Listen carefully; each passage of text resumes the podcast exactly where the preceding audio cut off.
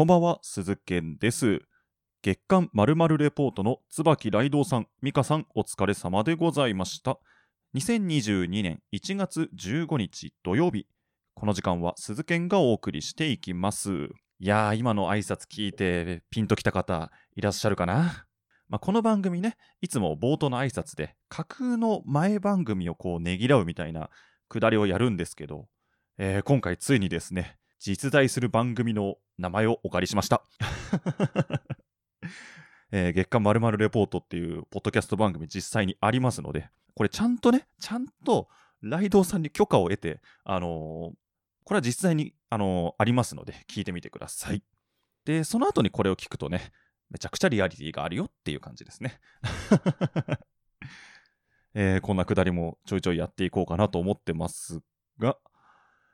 えー、落ちたね。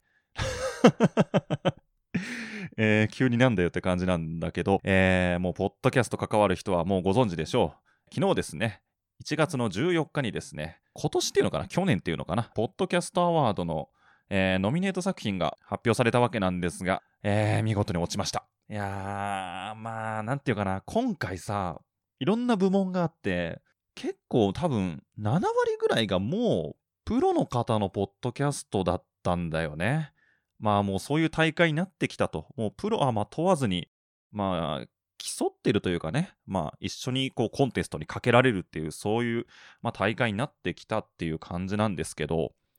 で、まあこの番組はお笑い番組として一応やってるので、えーコメディ枠見てみたら、すごいね。真空ジェシカ、カエル亭、ラランド。もうバリバリのお笑い芸人さんなんだよね。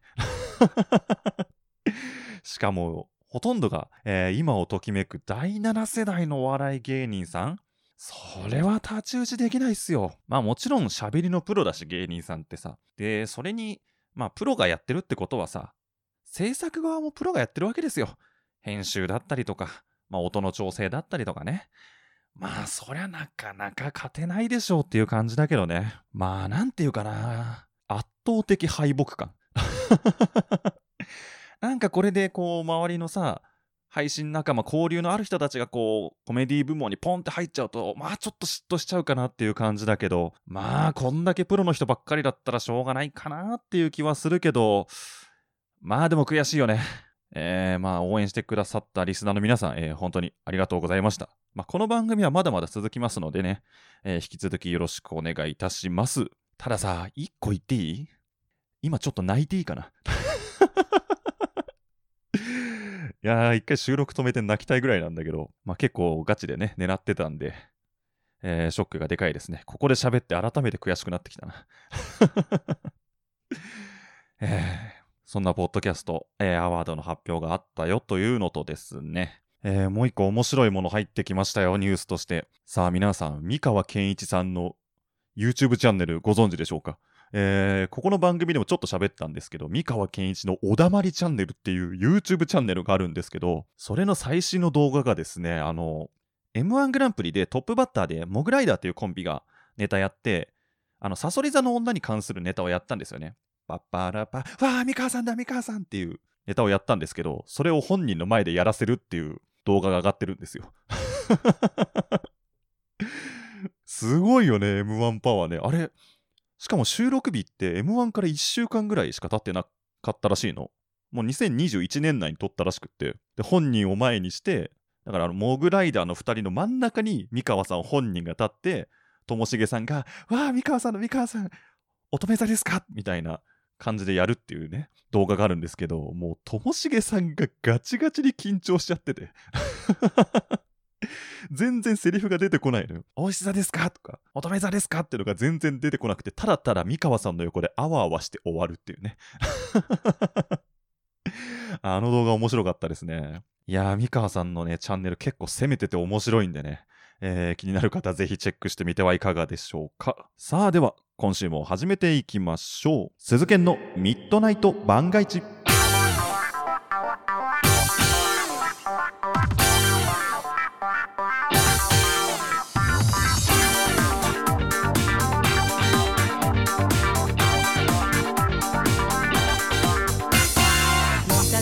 改めましてこんばんは鈴健です。この時間は鈴健のミッドナイト番外地をお送りしていきます。ああそういえばあの喋ってて思い出したんだけどそのポッドキャストアワードのコメディ部門であのお笑い芸人の、まあ、まあ、全員お笑い芸人のポッドキャストなんだけど、えー、三四郎の相田さんとアルコピースの酒井さんがやっている番組があるんですよ。でそれがノミネートされててでこれで思い出したのがポッドキャストアワードの審査員に佐久間信之さん。まあ俺が本当にラジオ番組大好きな佐久間さんが、えー、まあ審査員の一人としているんだけどでその佐久間さんが自分のラジオでちょっと前に、まあ、今年もポッドキャストアワードやりますと。で今年も審査員をやります。で今年はとにかくポッドキャストがたくさんあるから、まあ、聞くのが大変だと。いう話をしている中で相田と酒井のポッドキャストは聞きたくねえなっていういじりをしてたもう今更あいつらのラジオ聞きたくねえよみたいないじりをしてたんだけど、えー、見事に最終審査ノミネートされてますからね。さあこれを受けて佐久間さんがどんなコメントを残すのかめちゃくちゃ楽しみですね。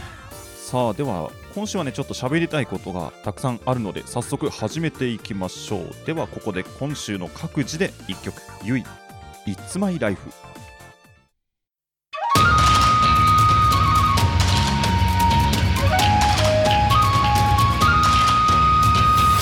実のミッドナイト番外地月刊まるまるレポート。この番組はライドウとミカの2人が体験したことのないものを体験してレポートする番組です。過去にはどんなものを取り上げてきましたか？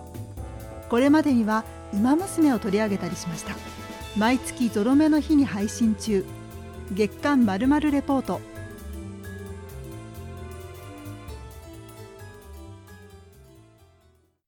プログレ中華水曜日プログレ中華水曜日プログレ中華水曜日、孤独が楽しすぎる女が、お一人様を満喫する様子をお伝えする音声プログラムです。ちなみに水曜日には配信しません。それではさようなら、よろしくねプログレ中華水曜日。プログレ中華水曜日。プログレ中華水曜日。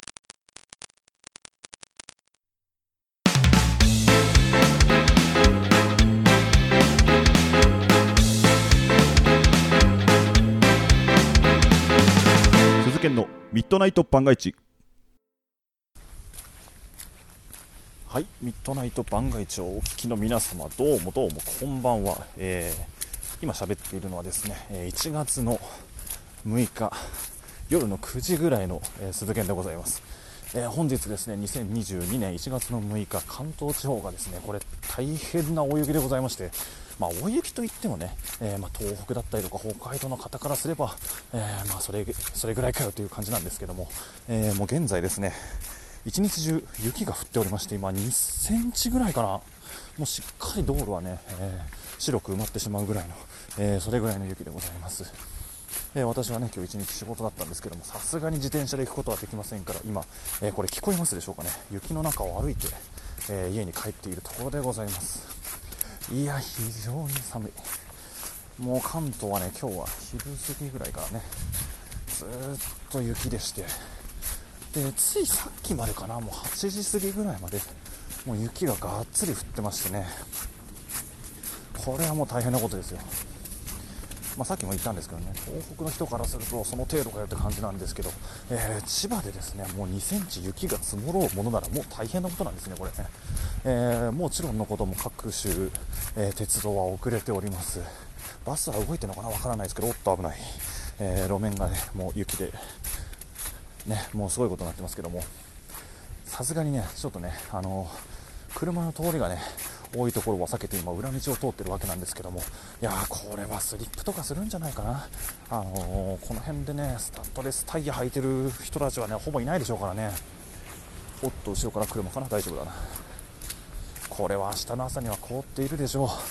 非常に寒いですね。空は、まあ、今のところはちょっと晴れてるかなという感じですね。いやーもう4年ぶりですか、えー、千葉も大雪警報が出ましてね。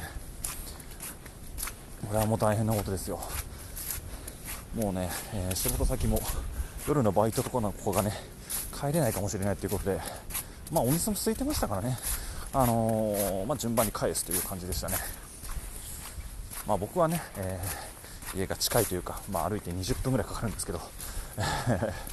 特に交通は関係ないのでねこうやって最後の時間まで残って歩いているというわけです。まあねあの今雪も止んでね、え風がない分だけこうやって喋って歩いてられますけどもね、えー、もう吹雪いてたらもう大変なことですよ。さあ駐車場に止まっている車にもたくさんの雪が積もってますね。あさすがにワイパー上げてますね。そうしないと凍っちゃいますからね明日の朝にはね。いやー、えー、というわけで非常に珍しいもう数年に1回ぐらいある大雪に見舞われた、えー、千葉から現地リポートの鈴研でした。さあ冒頭でね、えー、初めての試みだけど収録音源を聞いてもらいましたがえー、まあさっきのね、収録の俺も喋っていたように、えー、1月の6日ですか、関東地方がとんでもない雪で、で、まあその影響が仕事の方にもまあ来たわけ。で、俺その日が出勤だったんだけど、まあ昼過ぎからとにかく大雪で、まあ昼間はいいんだけど、夜のみんなが帰る頃がどうだろうみたいな感じだったの。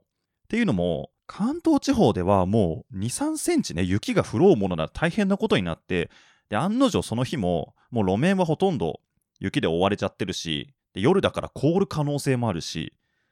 で、電車はもう各方面、遅れもしくは運休みたいな感じになっちゃってたの。で、普通だったらさ、まあ従業員のその帰りとか次の日のことを考えてさ、まあ何、短縮営業だったりさ、普通のサラリーマンだったら早く帰っていいとかもう多分そういう措置があると思うんだけど、これさ、うちの会社なぜかさ、そういう短縮営業するかどうかの判断ってめちゃくちゃ遅いのね。だって俺今の店にだいたい4年ぐらいいるのかな？なんだけど、短縮営業になったのは、まあ、お正月を除いて、一度だけ千葉に台風が直撃した時だけかな。あの時も店長が一生懸命交渉した結果、1時間だけ早くなるみたいな。多分それだけかな。基本的にはもう最後までやりなさいみたいな感じなんだけど、で、その日がまあ雪ですと。で、まあそうした場合さ、特に夜のバイトの子で、電車組とかの子はもう早く返してあげようっていう感じにはなってたんだけど、ここで一個問題があって、その日がさ、特売日の前日だったのね。で、この特売の前日っていうのがやることがたくさんあって、まず店内中に今日は特売やってますっていう、まあ、ポスターみたいなやつとか掲示物を貼って、で、さらにさ、あの、うちの店って、なんていうのかな、スーパーとか行くとさ、値段表がもう電子表示みたいになってて、一斉に変えられるところもあるんだけど、うち未だに紙のカードを指してるのね。超原始的でしょ？そのせいもあって、特売用のまあ値段が変わるわけじゃん。その特売用の値段が書いた紙のカードを全部のその対象の商品のところまで行って刺すっていう作業を人力でやんなきゃいけないのね。で、まあドラッグストアってさ、扱ってるものが多いわけ。薬はもちろん日用品、まあ食品、化粧品、もうめちゃくちゃあるわけ。で、さらに困ったことに、特売の準備の作業は、その店の閉店時間の2時間前からしかやっちゃいけないっていうルールなのね。まあそれはまあしょうがないっていうか早めに貼っちゃうと俺この値段じゃんみたいな感じで言われた時に困っちゃうからまあ閉店の2時間前ぐらいからしかその作業しちゃいけないっていうルールなのね。でうちの店9時閉店だから7時からしかやっちゃいけないんだけどでもそんな時間までバイトの子とか引っ張っちゃうと本当に帰れなくなっちゃうかもしれないと。でどうしましょうかねでも人手は絶対いりますよねと。なった時にその何て言うかな周りの店の店長とエリアマネージャーのグループ LINE みたいなのがあるらしくて、まあ、連絡事項の共有のために。で、そこの LINE で、まあ、いろんな店舗の店長からも、まあ、そんな感じ。いつも通りの特売の準備だと、もう夜帰れない従業員とかも出るかもしれないから、早めに始めることできませんかね？みたいな交渉がいろいろあったらしいのよ。で、うちの店長が、えー、車で普段来てるんだけど、で、車で店から1時間ぐらいかかるところ。で、なんならちょっと山みたいなところに住んでるらしくて、詳しい場所は知らないんだけど、そんな状況だからもう雪降ってる中、凍るかもしれない中、山の上まで帰るのって結構大変なわけよ。だからうちの店長もできるだけ作業早く終わらせてもう帰りたいと。次の日も出勤があるから。ってな感じで一生懸命なんか交渉してたらしくて。で、結局許可が下りたの。もう早めに始めちゃってくださいと。で、よしよしよしと。で、もう早めに始めて、で、電車組の子とかはもう早く返しましょうみたいな感じになったの。で、うちの店だと、普通は7時からしかできないところを、もうね、6時前ぐらいから、5時半とかだったかな。もうそれぐらいから、もっと特売の準備始めたの。で、そんな雪だから、まあお客さんも全然来ないから、まあ大丈夫でしょうと。で、みんなでこうバババババーって特売の準備をしながら、で、ちょいちょい、まあ店長とかと、まあその、交通状況みたいなの見て、誰々さんからまあ返した方がいいっすかねみたいな話をしてて、それである程度作業が進んできたら、じゃあ〇〇さん、もう遠いから、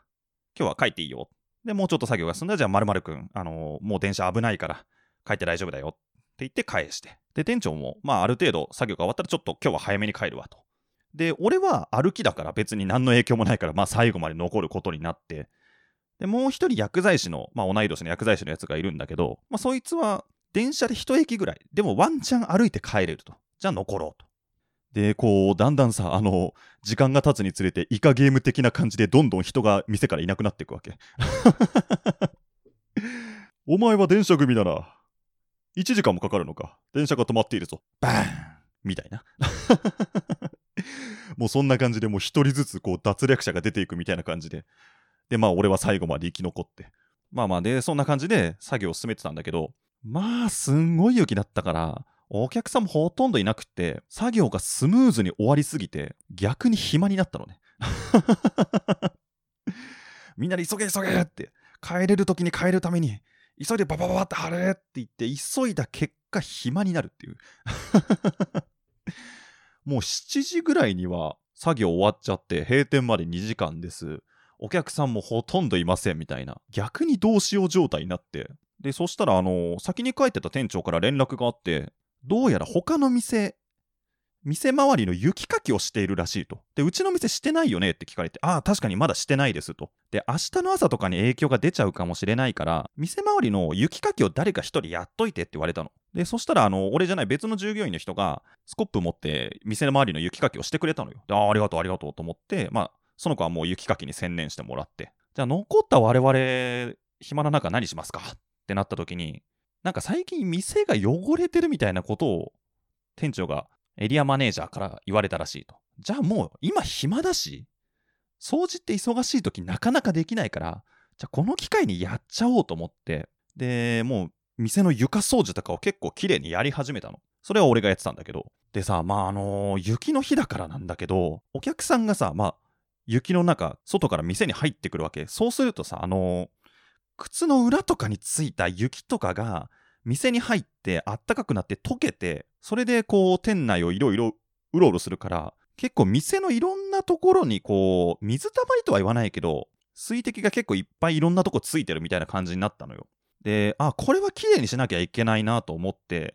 最初モップで、乾いたモップでやってたんだけど、乾いたモップでそこをまあ水を吸うような感じで掃除してたんだけど、ここでまた問題があって、まあその水滴の中にさ、外から来てるから、まあ砂だったりとか、細かいゴミとか汚れも入ってるから、モップでこうさーってやると、その中に溶けてたこう、汚れとかが床に広がっちゃうのよ。で、水も完全には一発で吸いきれないから、こうどんどん拭くたんびに広がっちゃうみたいな。で、うわこれめんどくせえなと思って、まあでも一旦モップで汚れ広がっちゃうの覚悟で一回水を全部吸って、で、その後雑巾で拭いて、で、さらにこう、空拭きみたいなのをすれば、まあ、なんとか綺麗にはなるかなと思って、もうその作業を店内中でやってたの、俺。で、うわ、これめっちゃ大変だと思って。で、最後にさ、やっぱ大変なのは入り口なわけ。入り口が一番水浸しになるから、もうそこをさ、もう一生懸命。しかも入り口だからさ、もう、寒いしさ、自動ドアが俺に反応して開いちゃうから、で、風ビューって入ってきて、うわ、寒いって思って。で、モップでやると汚れ広がっちゃって、なんかこれ綺麗にしてんだか汚れしてんだかわかんねえみたいな。まあそんな中掃除をしてさ、まあなんとか綺麗になったの。で、うわー、やっと綺麗になったわ。まあ最初よりも足でしょ、みたいな。めっちゃ達成感だわーって思ってたところに、外で雪かきをしていた子が戻ってきたのね。で、外めっちゃ雪かきしました。超綺麗になりましたよ。褒めてください。みたいな感じで若干小走りで店の中入ってきたのね。そうするとどうなるかわかりますか？さっきまで雪かきをしていました。もう雪の中にバリバリ踏み込んでってる。つい数秒前まで雪かきをしていた子が店内に入ってきた瞬間、床水浸しになるのね。お前、今俺が一生懸命綺麗にしたところをまた水浸しにすんじゃねえよと。もう一瞬で水浸しになって。もう結局そこの掃除諦めて。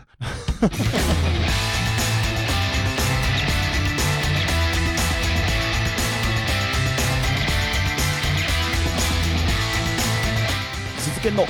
ミッドナイト番外地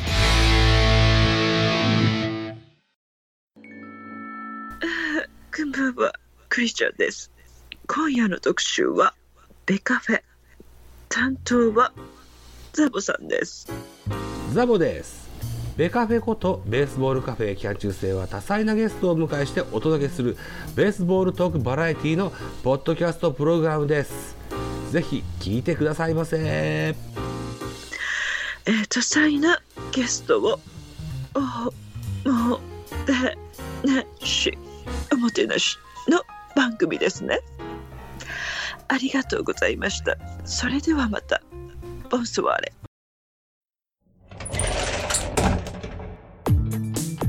クローゼットの中からこんばんは。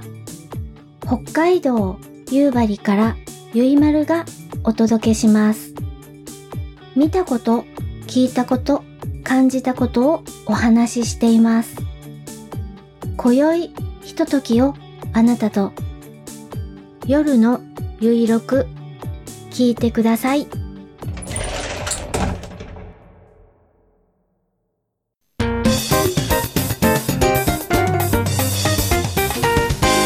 研のミッドナイト番外地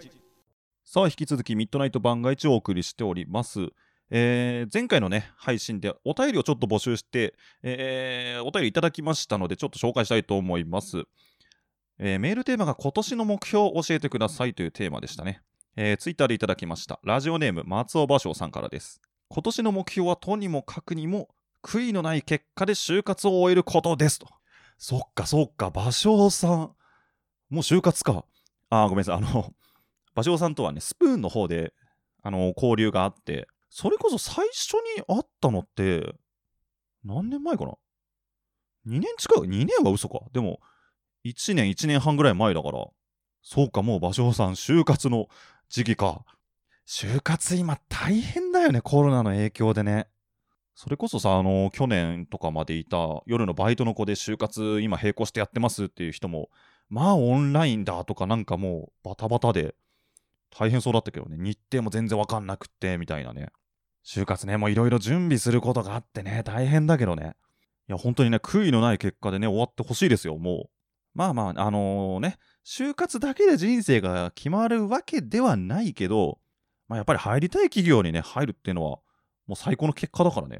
や、芭蕉さん、本当頑張ってください。僕にできることがあるかって言われると、なかなかないかもしれないけど。まあその目標に向かってね、全力でやりきるっていう、その先に何か見えてくるものがきっとあるからね。いや、芭蕉さんぜひ頑張ってください。応援します。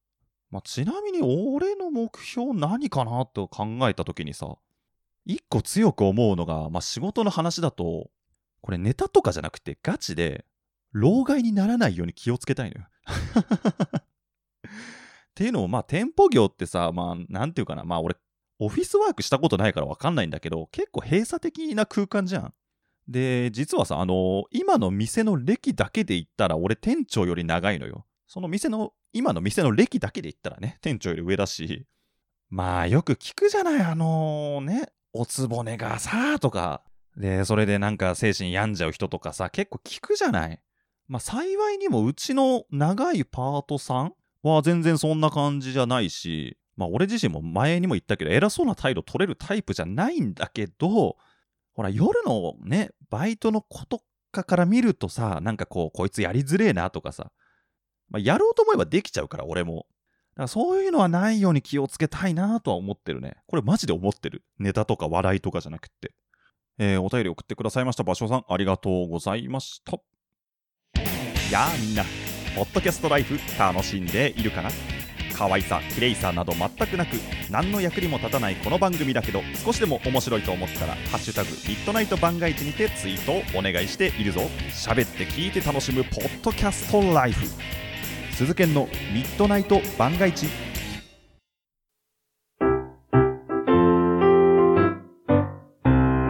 これくらいのお弁当のふたにおったよりおったよりちょいと詰めてハッシュタグにおっぺふたつけてもちさんもちもち。ライドさんはいはい。ゆうかさん。呼んだ？八部九夫さん、小躍りしましょう。ネタの滑ったくまさん、滑ってないわ声の通ったグリーン。さんな。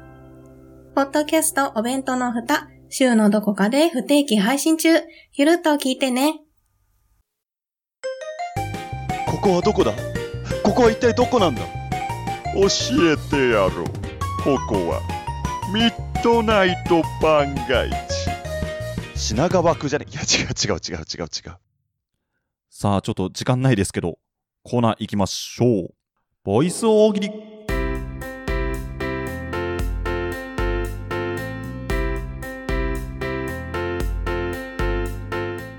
さあやっていきましょう。ボイス大喜利のコーナーです。このコーナーは単純にみんなで大喜利を楽しんでいこうというシンプルなコーナーです。スプーンで聞いている方はトークのページを使って皆さんの声で回答してもらったり、その他プラットフォームで聞いている方はメールまたはリプライにて回答してもらって大喜利を楽しんでいくコーナーです。さて、えー今回やっていくお題。ざっくり開運おみくじ、今年の運勢を教えてください。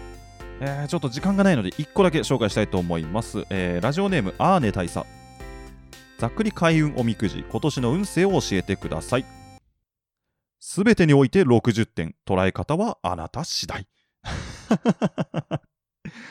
60点ね。赤点は回避してるね。大学で言うと単位がもらえる。それが60点ですから。これをいいと捉えるのか悪いと捉えるのか確かに難しい話ですよね。おみくじって結構難しいところあるよね。あの、末吉ってどのポジションなのみたいな。あれ結構神社によって立ち位置違うらしいからね、末吉ってね。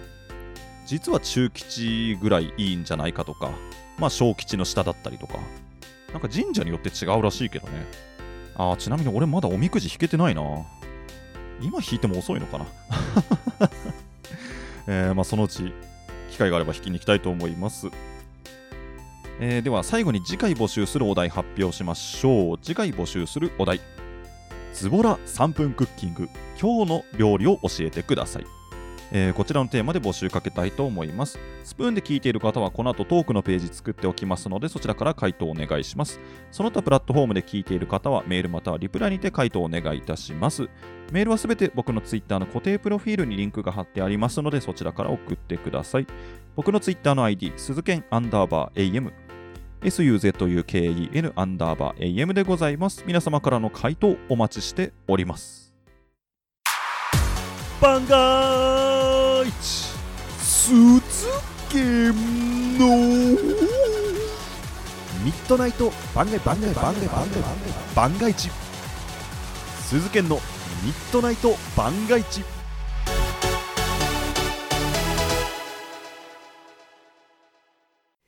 説明しよう。タヌキンビーバーは、茶山さんに亀甲縛りをされることで、タヌキッコーマンに変身するのである。これがいいのかしら？あれ？そんな早く脱がして、なになになになに昨日遅くまで資料作ってたからね。仕方ないよ。すごい、やばい。あ、これ、亀甲縛り。ニューノーマル退屈日記。聞きなさい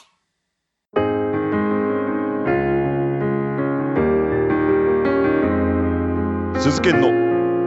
ミッドナイト万が一。